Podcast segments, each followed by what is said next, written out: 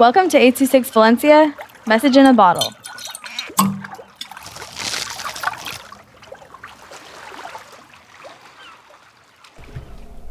My Japan trip by Coco with 826 Valencia.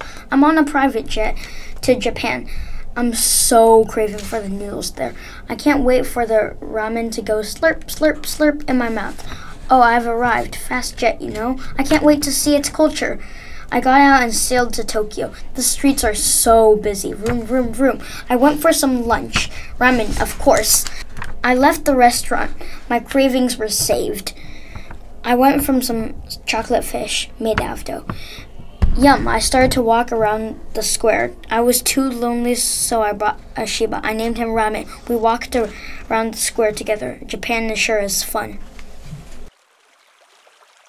826 Valencia is a non-profit organization dedicated to supporting under-researched students with their writing skills and to helping teachers inspire their students to write.